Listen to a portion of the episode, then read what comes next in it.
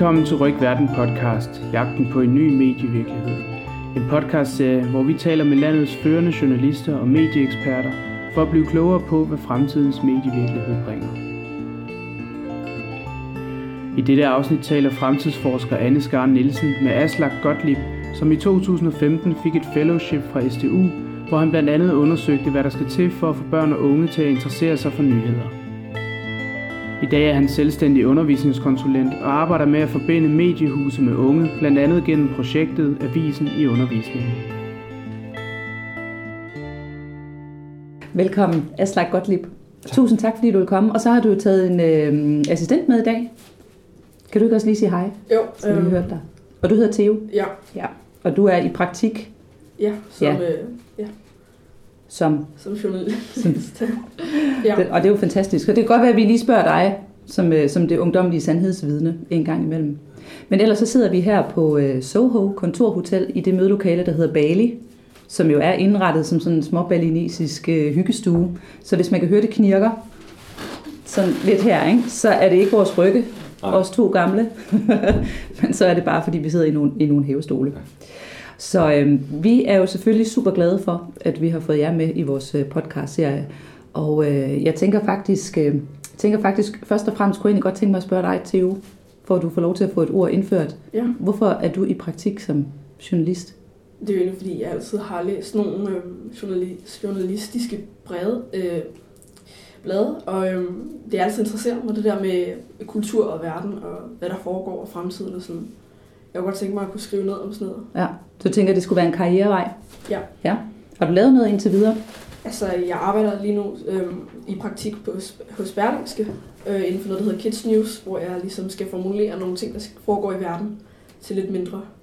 Så Så hvis du skulle komme med, med et godt råd til voksne mennesker i forhold til, hvad der optager unge, hvad vil du så sige? ja, altså, det ved jeg ikke rigtigt. Tænk, du tænker over det? Ja. Ja, så hvad vi vender tilbage til det senere. Ja. Men uh, Aslak, kan du ikke starte med at fortælle os lidt om, du, har, du er uddannet lærer og har skiftet over til at uh, arbejde med journalistik. Ja, Hvordan kan det være? jamen jeg blev bare optaget af det lidt ligesom Theo, tror jeg. Øh, Jeg var typen, der når jeg skulle tænde op i brændeovnen, så kom jeg aldrig tilbage, fordi jeg var faldet over gamle artikler, kampreferater og sådan noget, og min kone hun, øh, råbte på mig, hvad laver du? Og så sad jeg og læste øh, kampreferater, ja, for tre år siden. Øh, Så jeg havde den samme gnist, kan man sige. Øhm, Og så synes jeg også, at det var enormt vigtigt, de gange, hvor jeg virkelig brændte igennem som lærer, og selv tændte på det, og eleverne syntes, det var sjovt at have mig, og ikke en anden lærer, det var, når vi lavede noget med medier. Øhm, der var et eller andet omkring det her, øh, Og et eller andet med medier, det kunne være hvad som helst, særligt i dag, fordi der er så meget forskellige indhold i medierne. Men det var nyhederne, og det var den måde at skildre verden på, som jeg synes var fantastisk og vigtig, og jeg synes, det var noget, jeg gerne ville arbejde for, at, øh, at det kunne blive ved med. Ikke at gøre på samme måde, men at give videre til, til næste generation. Jeg kender godt det der med at falde i gamle aviser. Da, da vi rev vores gamle hus ned, som sådan et gammelt sommerhus, der var bygget, tror jeg, i 50'erne, der var det foret med aviser på indersiden, så, som isolering, Ja. som var halvt spist af mus, ikke? Men der Ja. kunne man jo sidde sådan og læse om efterkrigstids Danmark. Det var ret sjovt. Når du siger det med, at medierne kan et eller andet, kan du, kan du være mere konkret i forhold til, hvad det er, du oplever, det der et eller andet er sammen med børn og unge? Jamen, jeg tror, der, de er gode til at vække nysgerrighed. Og øh, det er jo ligesom præmissen. Særligt i dag, hvor man står foran en kæmpe slik tag selv buffet af bland selv godter. Når du er barn, og du har din tablet, du kan simpelthen vælge hvad som helst på alle verdens hylder. Hvordan øh, kan man så hvad det hedder, vække deres nysgerrighed for det, der foregår ude omkring i verden? Og, og det er de jo rigtig gode til blandt os voksne, men måske ikke så gode til blandt børn. Altså de medier, vi har i dag. Øh, og i gamle dage var der ikke den der blandt selv butik, hvor, så derfor så blev børnene nødt til at tage noget af de voksnes. De blev nødt til at sidde i sofaen øh, for at få nogle småkager om aftenen, og så så de TV-avisen sammen med deres øh, forældre. Og de hørte radioavisen om morgenen, der man havde ikke nogen hørebøffer at sætte i. Øh, og der lå jo en avis på bordet. Så man fik lige set lidt, man fik snuset til det der. Det behøver man ikke i dag, fordi øh, jamen, man har tv på værelserne, det fik man for 20 år siden, og så rykkede man væk fra den der tv-avis og gik ind og så sit eget. Man fik noget, der hed en Walkman dengang, og det vil sige, at man kunne lukke af, øh, så man hørte heller ikke den der radioavis nødvendigvis. Og ens forældre holdt op med at holde avis. Så, så det kom ikke naturligt, øh, og det kommer ikke naturligt længere. Øh, så derfor så tror jeg, at medierne de må gøre noget for at fange netop børn og unges opmærksomhed. Og så har du fået et fellowship. Ja, så var jeg ja. så heldig, eller hvad man nu kalder sådan noget, at jeg sidste år på Syddansk Universitet fik et fellowship, det vil sige, at jeg fik lov til i, gennem studieår og, og, at studere det her fænomen nærmere og lave nogle eksperimenter og, og arbejde med det på den måde, jeg nu øh, selv synes, ja, det gav mest mening. Altså, der var ikke et, et strengt akademisk krav til, at jeg afleverede en afhandling øh, med, og brugte den og den metode. Så jeg fik lov til at boldre mig, kan man sige, øh, og, og invitere 10. klasser ind på, på universitetet og lade 10. klasses elever møde de studerende, de journaliststuderende, og se, hvad der opstod ud af det. Øh, og jeg var ude med fokusgrupper fra, af, af gymnasieelever på, på Altinget, som normalt ikke skriver til unge mennesker, og vi havde universitetsstuderende ude hos Fyns Stifttidende, som også normalt skriver til ældre mennesker. Og jeg var i praktik på DR's digitale redaktion for at lære, hvordan man kan lave spændende og engagerende indhold til sociale medier. Det er sådan en redaktion af nogle, jeg kalder sådan nogle med huer og hængerøv. Mm-hmm.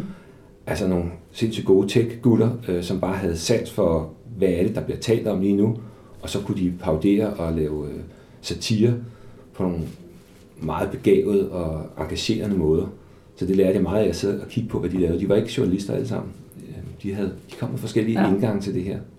Men det er egentlig meget interessant det der med digitale redaktioner. De består jo faktisk ofte af unge mennesker. Jeg har selv været på TV2 News, ikke? der sad der tre, tror jeg, tre unge mennesker i 20'erne, som var voldsomt overbebyrdet med arbejde. Øhm, og det er måske egentlig også, kunne sige, sådan lidt symptomatisk i tiden, ikke? med at man stadigvæk kaster enormt mange ressourcer efter papiraviser, ikke? og voksen, voksen gymnastik, og ikke så meget efter det næste, der kommer. Ja, jeg vil jo sige, at man er rigtig godt med med bemanding på de digitale fronter efterhånden. Og det er jo ikke sådan, at, det, at man får det samme indhold i avisen, som man får på de digitale platforme nødvendigvis. Noget af det er selvfølgelig, eller en del af det, det er det samme, men, men man er begyndt at finde ud af, at, at det, med det digitale kan man fortælle på nogle andre måder, heldigvis. Men det der med, at det ikke nødvendigvis er journalister, det, øh, det fandt jeg frem til øh, kunne være en, en værdi ved at sidde og læse nogle amerikanske redaktører, som havde haft held med at få fat i nogle unge mennesker via digitale øh, platforme. De havde ansat nogle meget unge mennesker, som ikke nødvendigvis var journalister. Det var ikke det, der var kriteriet, men de kunne fortælle digitalt. Og så som de øh, skrev deres rapporter, eller fortalte til, til, til de her forskere, der havde undersøgt det, we placed them in the middle of the newsroom. Der er mange redaktioner i USA, det er sådan et kæmpe kontorlandskab. Og der er det altså ret afgørende, hvor du sidder. Men der har man altså sat det midt i, på redaktionen, for at det var synligt, at der var kommet nogle andre, nogle, nogen, der var lidt fremmed for, for flokken her, og som kunne noget andet, og som skulle tilføre os noget nyt til det, vi kan i forvejen. Og så blev de talt op ved efterkritikken og på redaktionsmøderne, det de kunne, og det blev, man sørgede for at få det vist frem. Det var simpelthen en pointe for at lykkes, det var at ansætte nogle unge mennesker, øh, der kunne det her øh, mere på rygmarven i virkeligheden, end, end alle de andre, øh, ikke nødvendigvis gamle, men bare en generation ældre journalister, som ikke havde det på rygmarven. Så når du kigger ud over, hvad du har lavet sådan i de seneste år øh, projekter, du har haft gang i inden for det her område, der både handler om læring og journalistik og din egen personlighed, hvornår har du så lavet noget, hvor du sådan har siddet og tænkt, at ah, det var med godt. Du ved, sådan et magisk øjeblik, hvor man sidder og tænker, at det var sgu godt, jeg kom på arbejde i dag. Ja, Jamen, øh, i forgårs, der var jeg på Fyns Stifttidende sammen med øh, et, et digital, en digital læremiddelprocent, de hedder Lær IT, og øh, de har lavet et redskab til, hvordan skoleklasser kan lave deres egen webavis. Og, øh, og produktchefen Uffe fra Lær IT og jeg, vi holdt et webinar sammen med en udviklingschef på Fyns Stifttidende, hvor der i hvert fald sad 500 elever rundt omkring i hele landet og fulgte med og skulle lære lidt om nyhedsformidling. Vi havde også nogle elever i studiet, Øh, men det, at vi, altså det, at jeg som lærer stod og underviste 500 elever på én gang, mm. det rykkede. Og, øh, og jeg kunne mærke, fordi vi havde en pingpong med dem, de kunne byde ind på noget, der hed en Padlet, altså de kunne skrive, hvad de tænkte, og hvad de var kommet frem til ude i de forskellige klasselokaler, og det kunne vi så øh, se, og så kunne vi så kommentere på på YouTube live. Den pingpong, den var motiverende, øh, og det synes jeg, det rykkede. Og undervisning er jo et stykke hen ad vejen, beslægtet med journalistik. Altså jeg formidlede her. Jeg, jeg kunne ikke sige, om jeg egentlig var lærer, eller om jeg var journalist, eller studievært, eller hvad pokker jeg var. Og det var egentlig fedt. Vi havde bare fundet en god formidlingssituation. Og det var ikke en nyhed, vi formidlede. Det var noget om at lave nyheder. Men det kunne godt have været en nyhed. Jeg kunne godt have været tv-vært, som i virkeligheden var i kontakt med mit publikum omkring en særlig begivenhed. Øhm, så, som, så, så det ikke kun havde været mig, eller den, der stod ved siden af mig i studiet, der talte, men så jeg også fik øhm, publikums respons og, og inddrage dem. Man ser det jo nogle gange, at tweets kommer løbende ind på skærmen, eller man kan sms'e ind, og man har altid kunne ringe ind til radioen og sådan noget. Det er bare blevet så meget nemmere øh, at, at skalere det op, og øh, der findes så mange muligheder med de mm. digitale øh, virkemidler. Så, så det, det, var, det var rigtig fedt det der, og det er noget, jeg vil prøve at dyrke mere. Det er ret interessant også i forhold til sin pointe, som vi har hørt flere gange i løbet af podcasten, det med, at det journalistiske fag har været under pres, men at det egentlig virker som om, at det er det fordi, at vi i gåsøjne alle sammen bliver journalister i fremtiden. Så vi får alle sammen brug for den der evne til at kunne mediere, eller kunne skrive, eller kunne lave en podcast, eller kunne lave et eller andet på, på YouTube.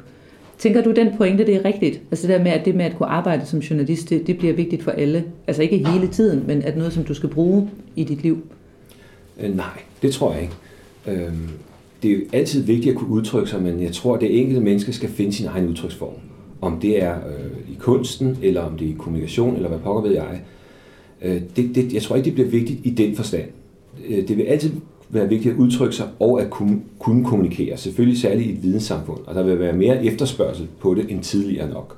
Men ikke nødvendigvis som journalister, fordi journalister er jo bare en særlig faggruppe inden for alle de kommunikerende fag. Øhm, og det, jeg tror, der er behov for, det er at kunne gennemskue journalistikken. Og det har jeg jo altid været behov for. Men det bliver sværere og sværere, øh, fordi der netop bliver så mange blandingsformer af, øh, af indhold det er ikke altid klart, om det her det er journalistik, eller om det er annoncer, at vi sponsoreret indhold, er der noget, der hedder. Altså, hvem har betalt for dem her? For det her? Hvem har, hvem har en hensigt med det her? Det bliver der øh, mere og mere behov for, at man kan se skarpt igennem. Så, så jeg tror i virkeligheden, det er mere det der med at være en, en dygtig mediebruger, at øh, man så bedst bliver sådan en dygtig mediebruger, der kan gennemskue det ved selv at prøve. Mm. Det er en pædagogisk pointe, som ja. jeg synes, jeg, øh, at skolelærerne skal tage med sig. Altså lad eleverne prøve sig selv af i rollen som journalister. Så finder de ud af, hvad det vil sige, og så kan de gennemskue det her øh, med, hvad der er god og dårlig journalistik, og de kan have en kvalificeret holdning til det. Og det er rigtig, vil være rigtig godt for medierne, fordi hvis vi har nogle kritiske mediebrugere, nogen der siger, det der det er skidt, og det er kanel, så vil de jo efterspørge kanelen, altså det gode. Og så vil medierne jo blive tvunget til at producere det. Hvis befolkningen begynder at efterspørge skidt, så producerer man jo også skidt øh, i et stykke hen ad vejen i hvert fald. Så et eller andet sted er det både i den enkelte, øh, det enkelte barn og den enkelte unges interesse som samfundsborger at kunne gennemskue, hvad pokker vil folk mig på nettet. Øh, og det er også i mediernes interesse at, at de kan blive gennemskuet, så de kan blive holdt fast på at levere den her ret høje journalistiske kvalitet, som vi har i Danmark, altså, som der bliver leveret i Danmark. Nu siger du selv skidt, så hvis jeg nu stillede det omvendte spørgsmål i forhold til det med, hvornår noget det er magi, har du så nogle eksempler på, hvornår du så synes, at det er noget, du ved, noget hø, eller noget skidt, eller hvor du sidder og tænker, åh, oh, det lykkes jo aldrig. Kan mm. du blive demotiveret på dit fags vegne? Ja, det kan jeg godt. Øh, på skolelærerfagets vegne, der kan jeg godt blive demotiveret, når, øh, når læreren glemmer at tage stilling til, hvorfor man gør noget. Øh, man har fået indført noget, der hedder læringsmål, og hvis det er begrundelsen, at man skal opfylde et læringsmål, at man så sætter en aktivitet i gang i klassen, så, så har man jo tabt på forhånd. Men hvis man har en god begrundelse, som man kan præsentere for sine elever og diskutere med dem, og så måske justere den lidt for, hvorfor vi gør det her, så, øh, så er man halvvejs hjemme. Øhm, og det samme, eller ikke det samme, men hvis jeg så også skulle svare på journalistik, øh, fagets vegne, så vil jeg sige, så er det øh, fænomenet clickbait, der, der trætter mig hver dag. Og det blev bekræftet i sidste år, da jeg arbejdede med de her 10. klasser og gymnasieelever, at, øh, at de blev, øh, undskyld, jeg banner, skulle skuffet, når, øh, når en, et, et klik ikke gav det, som de, der egentlig var lagt op til. Forklar altså, lige, hvad clickbait er. Clickbait betyder mading på engelsk. Og det vil sige, det er mading, man lægger ud for at få brugerne til at klikke. Og øh, det kan være fint nok, øh, hvis, hvis man, når man klikker, altså når man bider på krogen, at der så er et, en ordentlig payoff, at man kommer ind til noget øh, fedt indhold. Men nogle gange kommer man til at love for meget i sin rubrik, altså i sin overskrift, og så bliver man jo skuffet, når man klikker ind. Øh, og det er fatalt hver gang det sker for et medie, fordi så mister man troværdighed. Øh, så bliver man associeret, så bliver ens brand associeret til noget skidt. Øh, det, det er i hvert fald min indstilling til det, og jeg tror, det er at, at tisse bukserne for at holde varmen. At hvis, hvis man prøver at få mange klik på den måde. Det, øh, jeg synes, en rubrik på nettet, den skal være tosset, teasende, men den skal være troværdig. Mm. Øh, I gamle dage sagde man en rubrik, altså overskriften skulle være æggende, dækkende og væggende. Men prøv at skrive lidt om. Der skal være sjov og leg og ballade, øhm, og man skal blive nysgerrig efter det på nettet. Øh, men det skal sagtens være troværdigt, det man kommer ind til.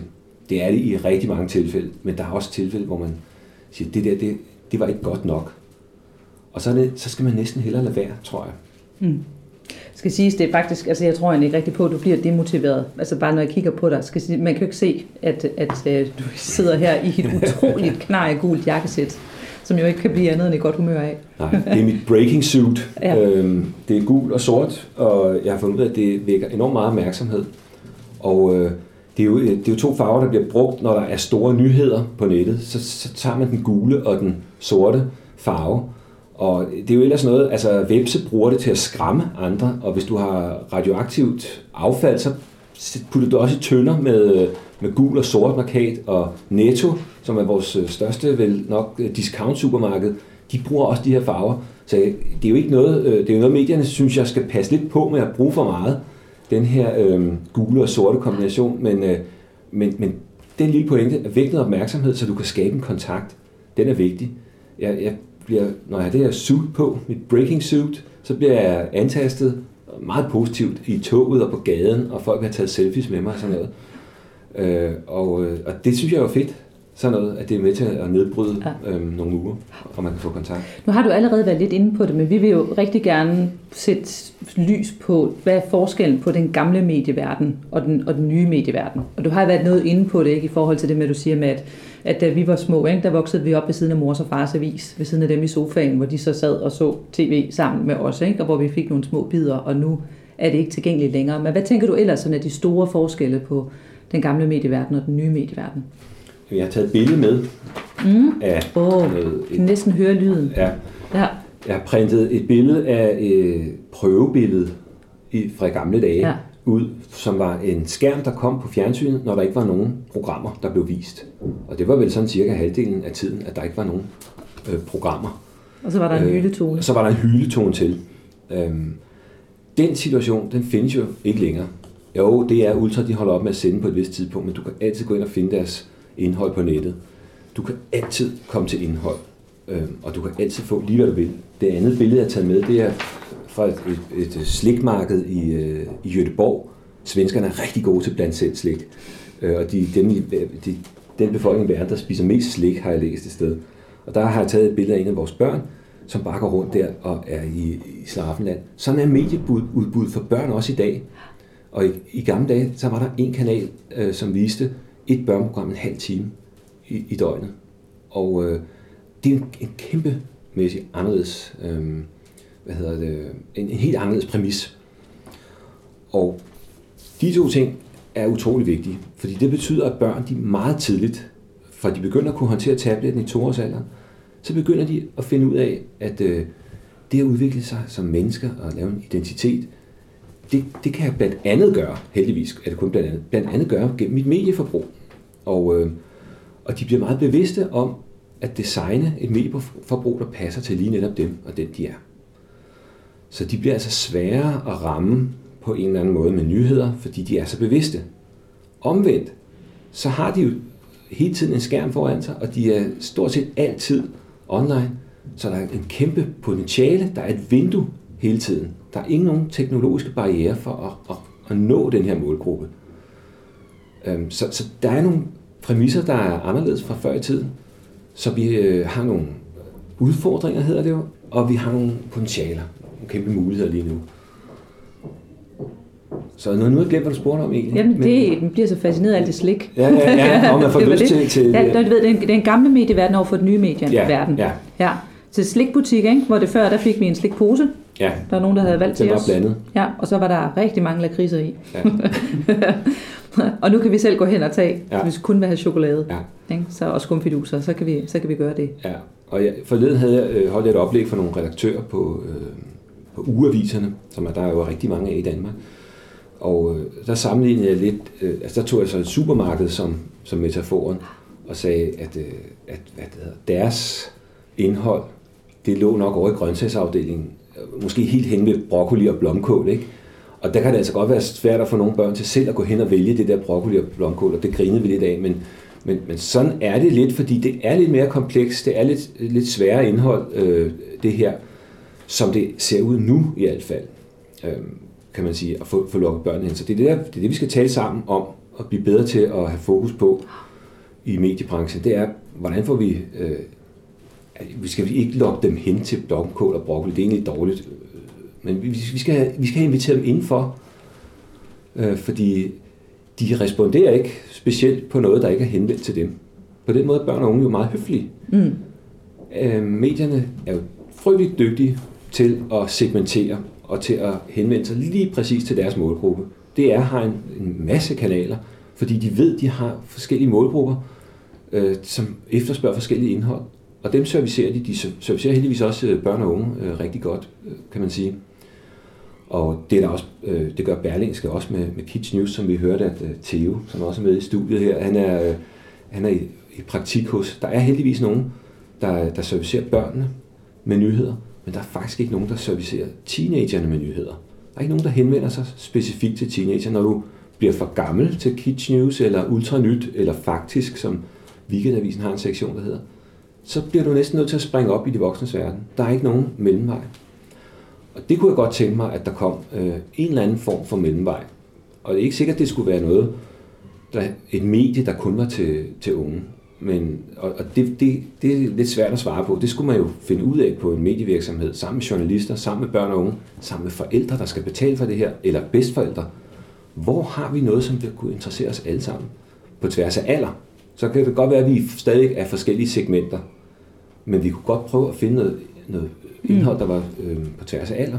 Så hvis du nu skulle lave den mellemvej, hvis jeg nu gjorde dig til konge Ja. af, af mellemvejen, Ja, og du får alle de penge, du skal bruge, ja. og alle de ressourcer, du skal bruge, og jeg lover dig, at det lykkes, det bliver en stor succes. tak. Hvad vil du så gøre? Jamen, jeg tror, jeg vil starte med at lave et nyhedsspil. Et nyhedsspil? Ja, det tror ja.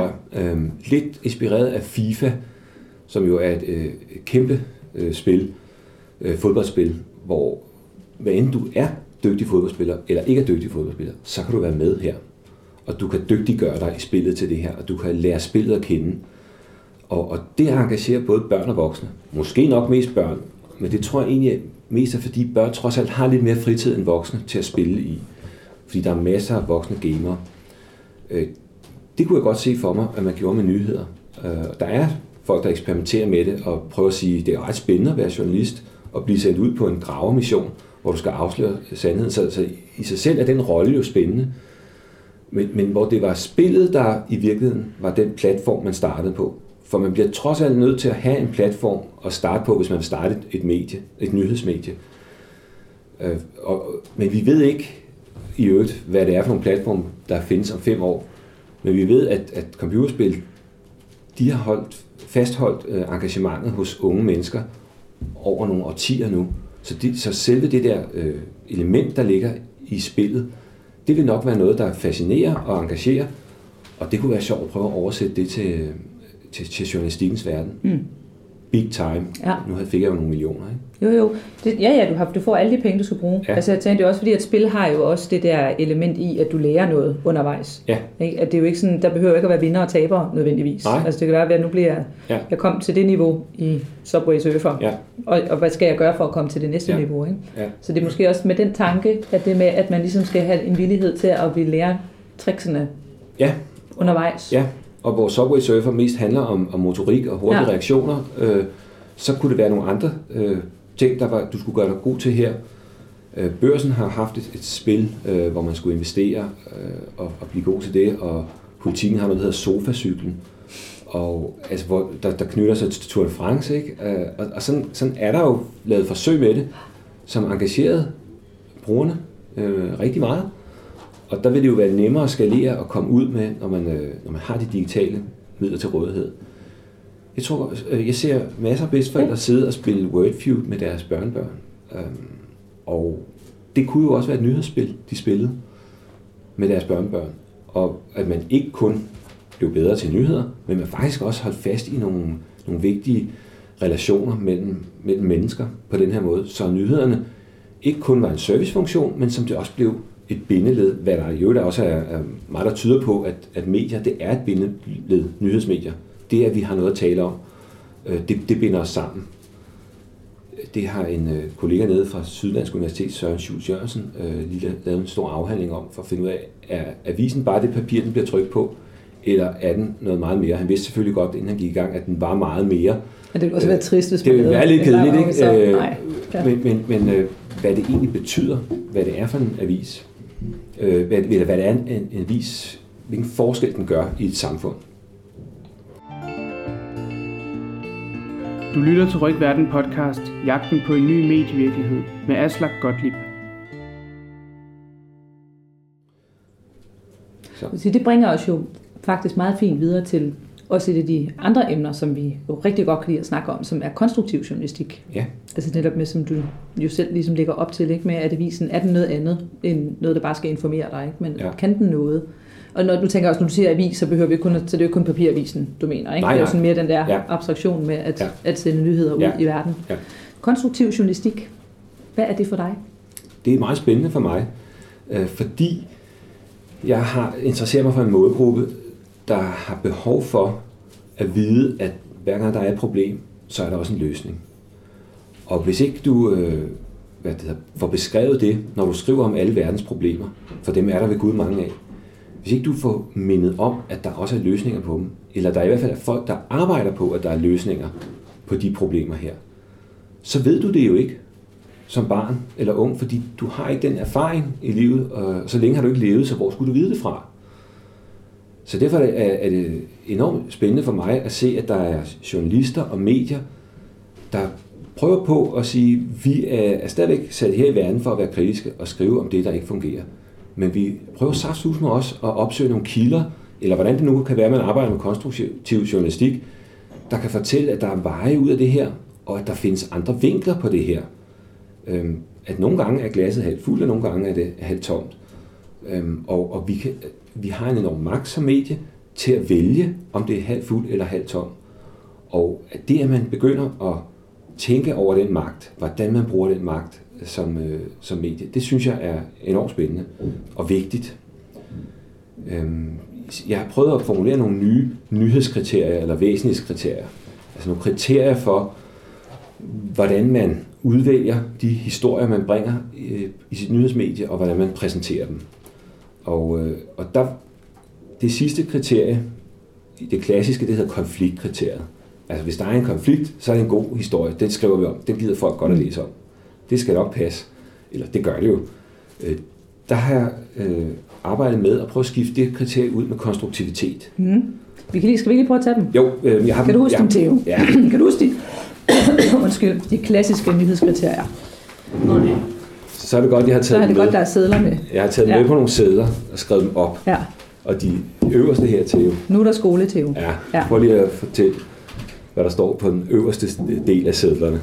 Ja, der står aktualitet, Ja. der står væsentlighed, identi- identifikation, sensation og konflikt.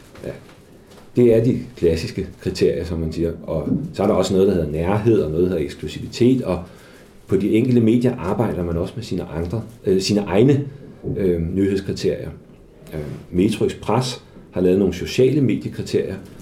Øh, de har blandt andet et what the fuck-kriterie, mm. øh, og nogle meget spændende kriterier for at sige, hvordan lever vores journalistik på sociale medier. Der skal måske noget lidt andet til, end når det er noget, vi trykker i vores trafikavis. Og der har jeg så prøvet at, at, at oversætte de her medier, eller, eller kriterier, eller versionere dem lidt, bygge ovenpå dem, for at sige, øh, hvis man skulle have fat i den her målgruppe, teenager, hvad kunne man så, hvordan kunne man så twiste sin historie, eller, eller dreje sin måde at arbejde på som redaktion? Og der har jeg sagt, at i stedet for, at man...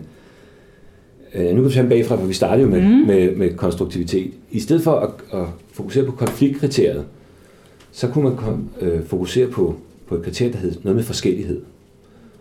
Og det kunne også være konstruktivitet. Jeg er ikke færdig med at finde ud af, om der skal stå konstruktivitet eller forskellighed der. Øhm, et, et medie som Vice har godt fat i, i unge mennesker. De skriver meget om forskellige mennesker, forskellige mennesketyper, altså regnbue-historier, øh, mm-hmm. om man mhm. så må sige.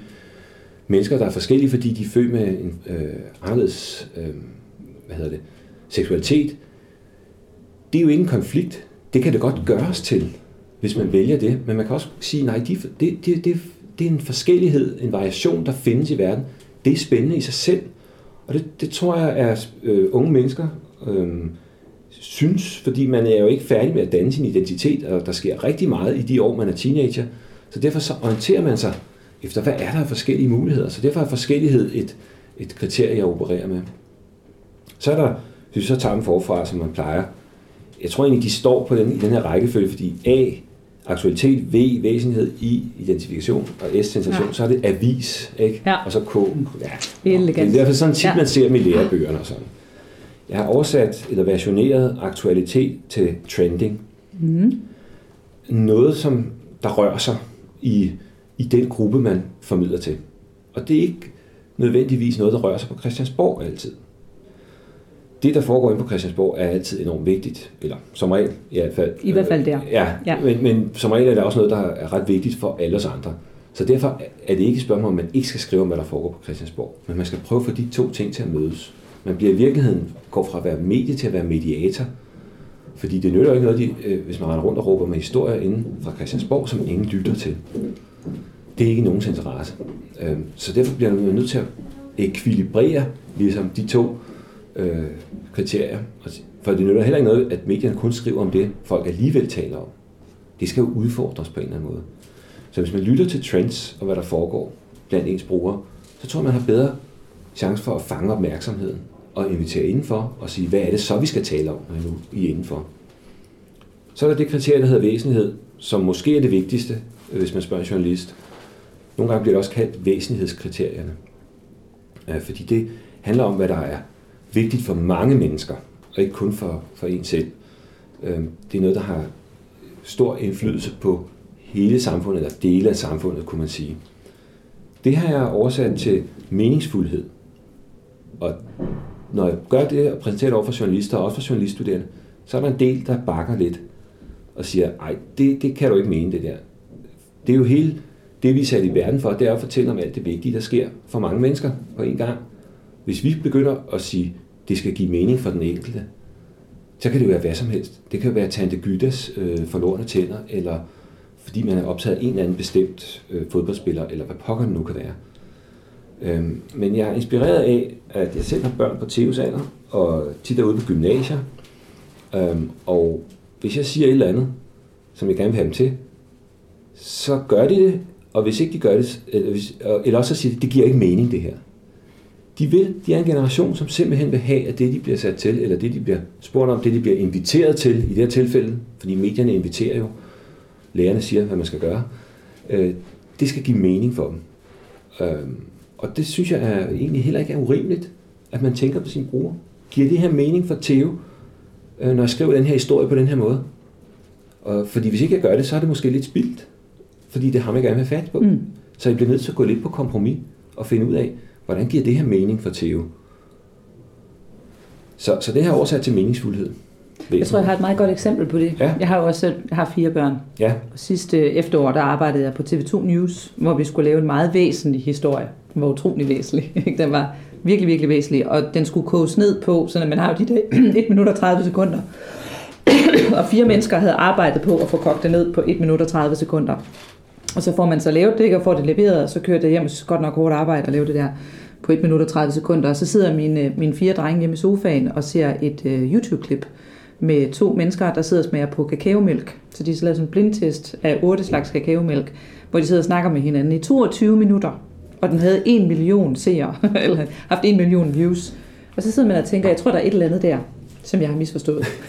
Fordi det gav jo helt klart mening for altså, rigtig mange unge ja. mennesker at sidde og se på det der YouTube-klip om kakaomælk Ja. i, i 22 minutter. Ja. Og så er det vel op til mig som voksen at stille mig selv det spørgsmål, okay, hvorfor det? Altså, hvor, hvorfor er det Ja. meningsfuldt for dem? Ja. Og så arbejde ind under de præmisser for Ja. at levere det, som jeg synes er væsentligt. Ja. Der skal vi simpelthen lære af, ja. Ja. af hvad blandt andet YouTube kan, fordi det er jo en af de helt store kanaler, og hvad de formater, der er opstået der, øh, hvad det er, der øh, tiltrækker unges opmærksomhed, og se om vi dog ikke kan bruge nogle af de greb i vores journalistik. Øhm, og det, det tror jeg, øh, vi kan, og det var noget af det, nogle af eksperimenterne gik ud på, da jeg var på Syddansk Universitet. Nå, men jeg stoppede der. der var, ja, nu skal vi det til er- er, arrangement. Det, det er meget godt, fordi jeg er skolelærer, så jeg kan ævle løs, øh, så det er fint, øh, hvis jeg bliver stoppet en gang imellem. Øhm, ja, det kriterie, der hedder identifikation, det har jeg oversat til engagement. Identifikation, hvis jeg ude i en skoleklasse og skal forklare det, så siger jeg, det skal være noget, der får dig til at sige, bare det var mig, eller godt det ikke var mig.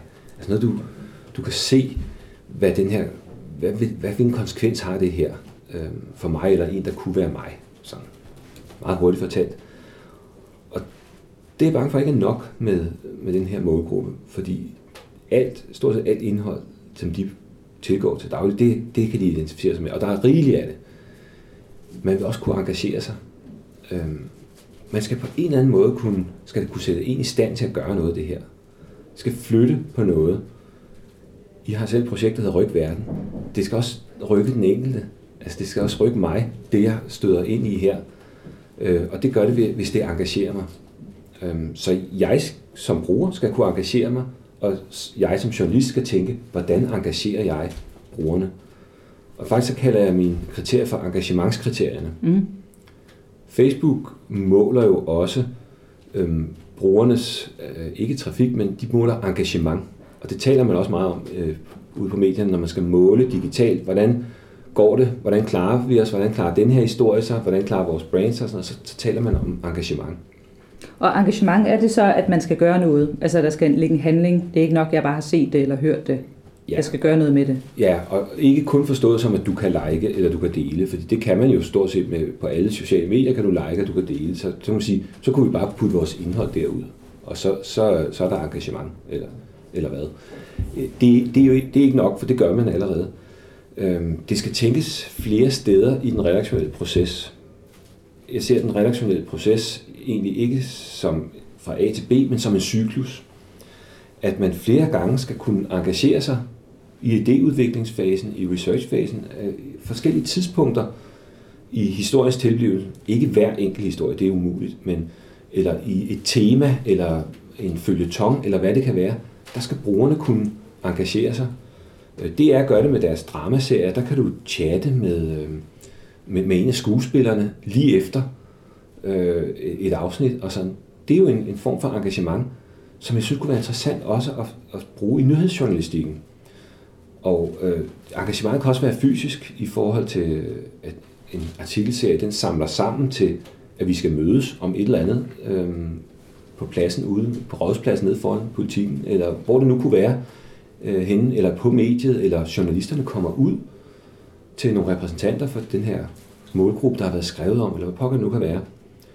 Så der skal, der skal forbindes handling med det her, ud over et like eller en deling, som selvfølgelig også er vigtigt, at man kan øh, bruge de der digitale dele virkemidler. Mm. Så er der sensation, og der kommer vi lidt tilbage til det med clickbait, at øh, erfaringen var, at vi skulle passe lidt på med som medier at skrue alt for højt op for sensation, øh, sensationskriteriet, men at man rigtig gerne vil overraskes.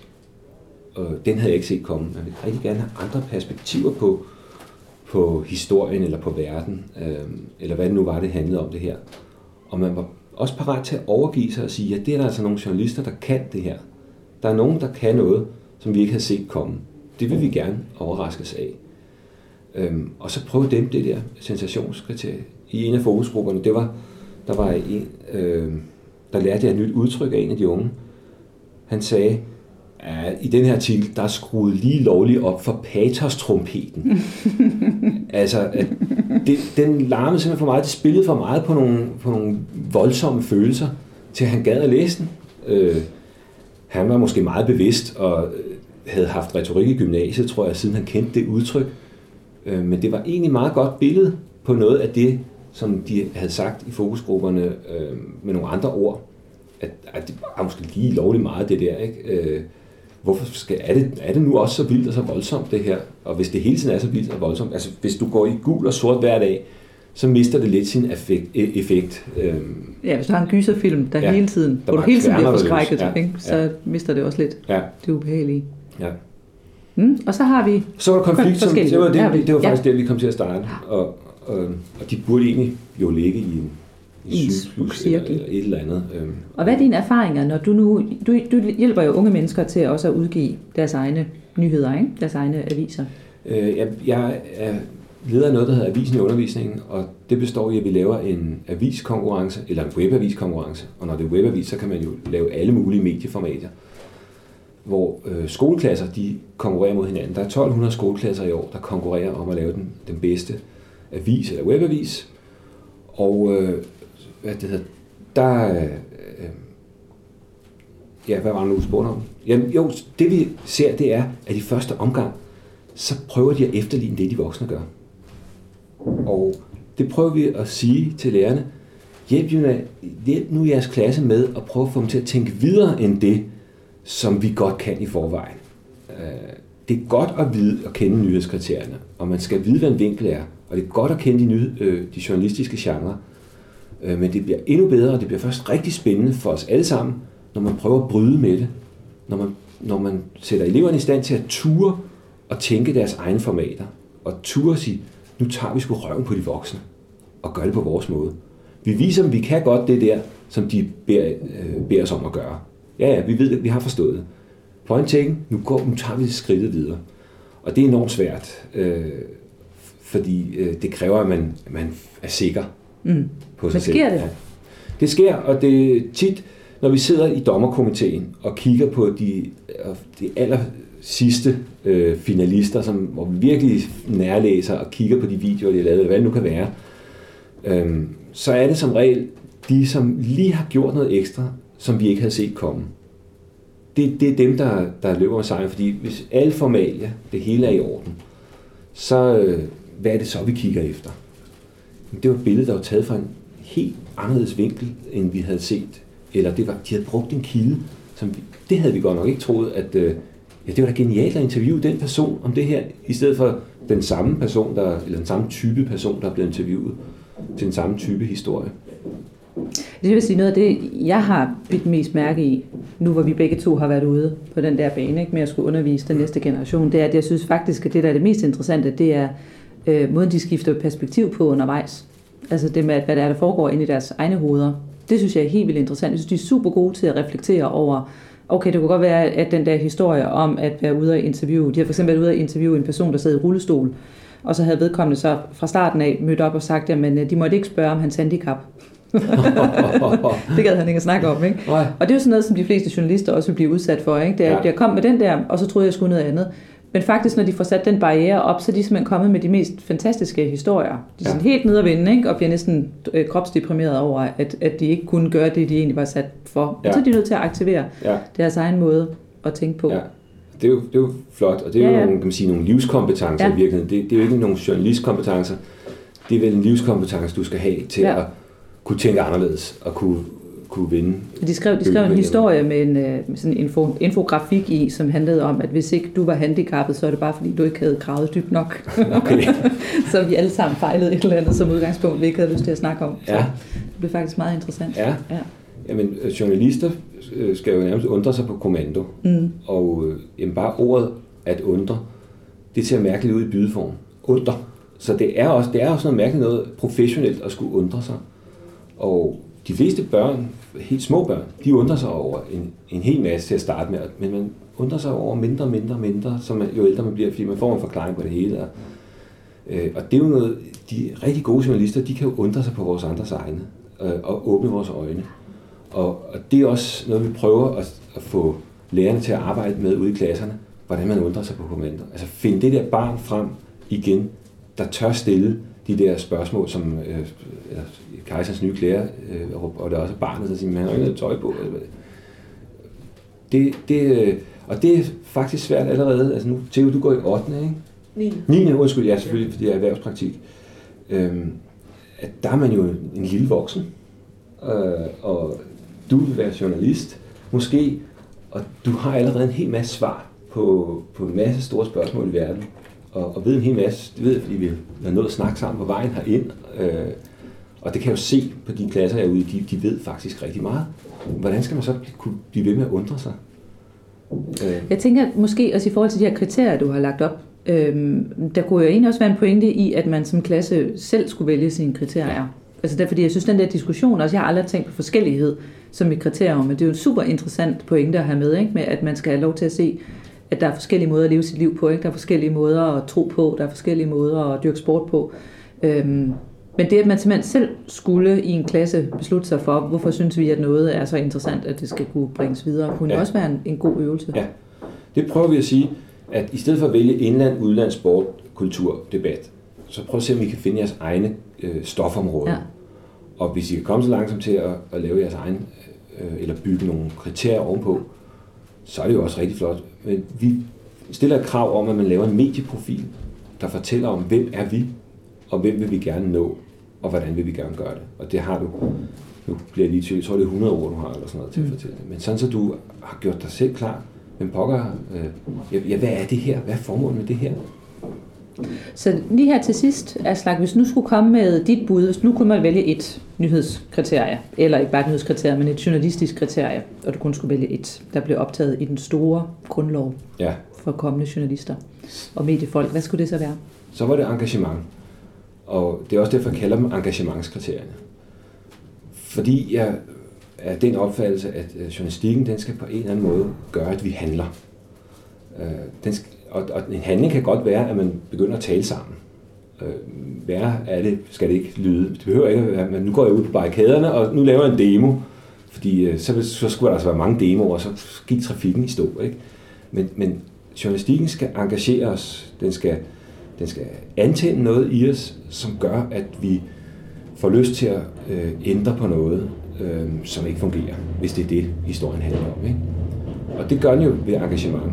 Og engagement kan være i sagen, eller i mediet, eller i historien, men det kan også være i hinanden.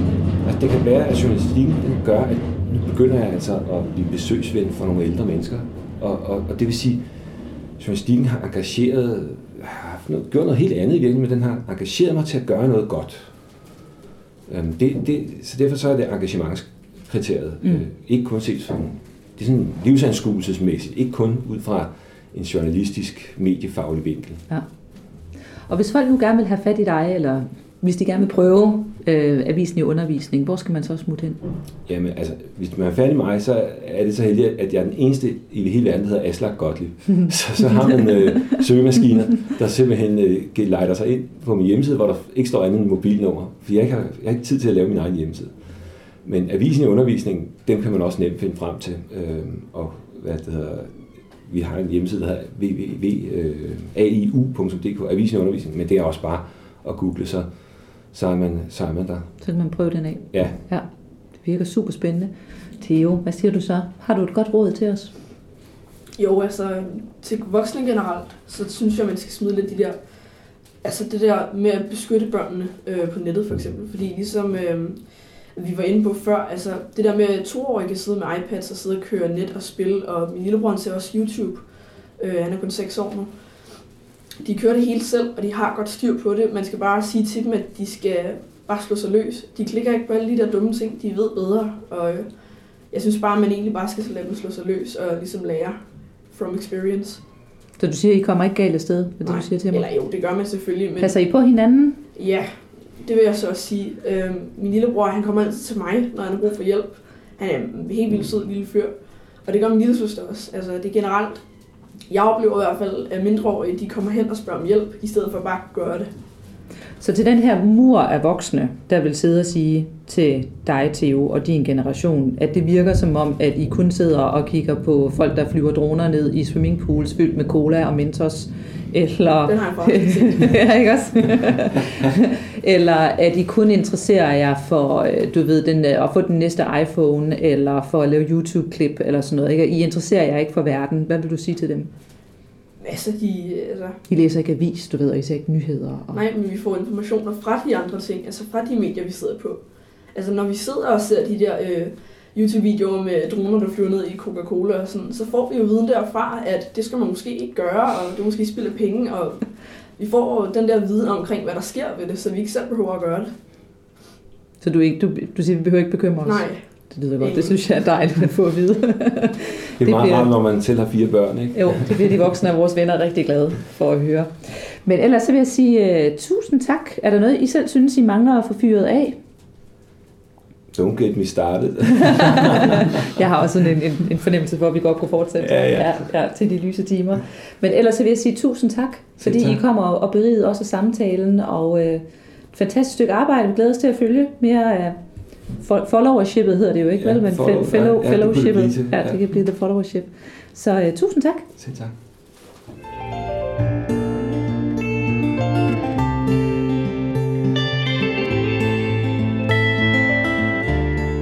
Aslak mener altså ikke bare, at vi skal tilføje et nyt nyhedskriterie, men at vi skal omskrive alle de eksisterende og foreslår at kalde dem for engagementskriterierne.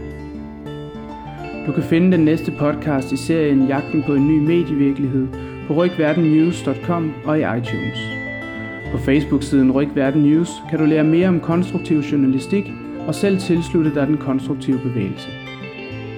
Podcasten er produceret for Ryg Verden News af Anne Skar Nielsen, Amanda Heiberg og mig selv, Thijs Ellegaard Jacobsen. Musikken blev leveret af Raised by Women.